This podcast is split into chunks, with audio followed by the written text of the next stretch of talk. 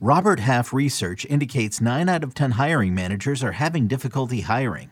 If you have open roles, chances are you're feeling this too. That's why you need Robert Half. Our specialized recruiting professionals engage with our proprietary AI to connect businesses of all sizes with highly skilled talent in finance and accounting, technology, marketing and creative, legal, and administrative and customer support. At Robert Half, we know talent. Visit RobertHalf.com today.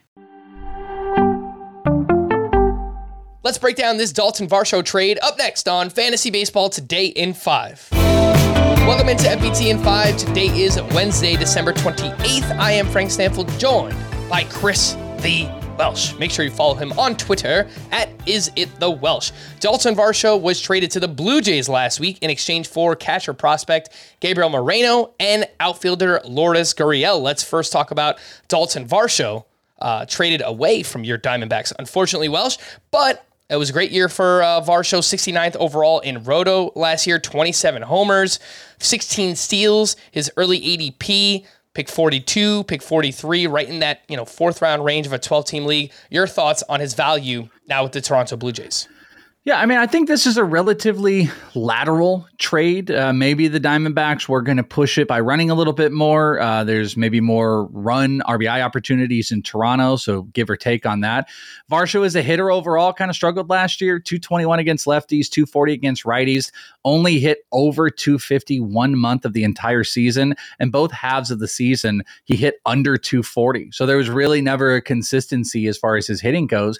So the big question is going to be where does he hit in the lineup at Toronto, he hit around 288 with the Diamondbacks when he was hitting five. So that might be a nice spot. This is a left handed bat that they obviously need to get in there. But will he platoon? That's a serious question you could have. Here's the deal. Overall, it's a good offensive lateral trade. I don't think he comes up or down. Dynasty, it's a little bit of a bigger question because his potential loss and catcher uh, value, but that's not going to happen this year. So overall, this is good. I think you're going to see his RBIs and runs tick up. I have a feeling his uh, stolen bases are going to tick back down. And if there is any uptick in batting average, then this is going to probably look like a lopsided trade.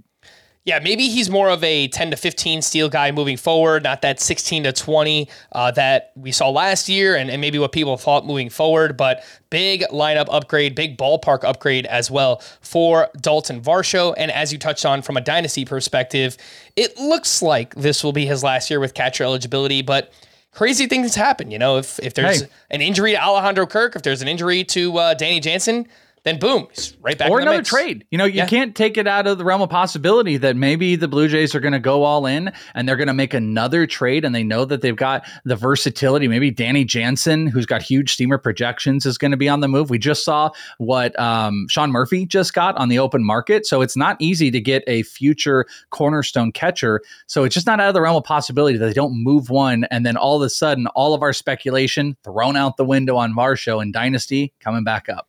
All right, well, let's talk about who he was traded for. Gabriel Moreno was regarded as one of the top catcher prospects this time last year.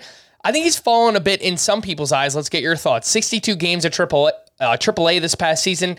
Gabriel Moreno hit 315, but with only three home runs. He played 25 games with the Blue Jays. He hit 319, but with only one home run. So there's a big hit tool here, lots of batting average, question marks about the power. What do you think about Gabriel Moreno's skill set moving forward? And will he be the starter for the Diamondbacks because they do have Carson Kelly?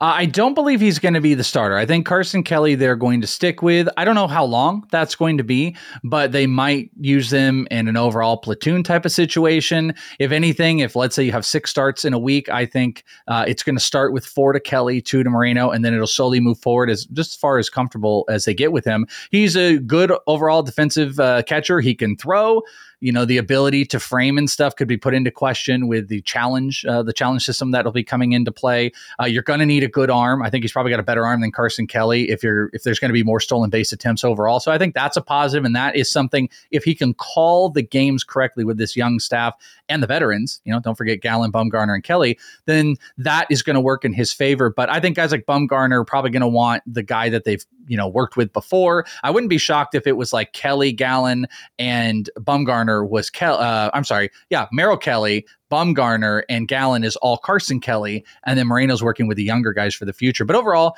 Moreno is a solid hitter. Hit two, three, uh, sorry, 380 against lefties last year in Buffalo, while hitting 287 against righties. So he's an overall good hitter. He hit 16 doubles in around 90 games. He's just got to get the ball off the ground. And hopefully the Diamondbacks are going to be able to work through. If not, it's going to look like empty catcher stats. He can run a tiny bit, did steal seven bases this past year. So we got to monitor all this. Hopefully they can be aggressive in a Varsho type of way, let him get on the move a little bit. But we've got to see a change in his approach. He's already got the contact approach. We've got to see if it's going to turn into a power approach. Then his overall value is going to change. But maybe he's a dynasty buy right now. But from a redraft perspective, probably going to let him stay on the wire and go in a different direction. All right. Lastly, I'll just quickly hit on Lourdes Gurriel, likely to play either left field or DH for the Diamondbacks. Strong batting average, hit 291 last year, but quite empty stats. Only five home runs, three steals in 121 games. It's a downgrade for the lineup. It's a downgrade for the ballpark entering a contract year. So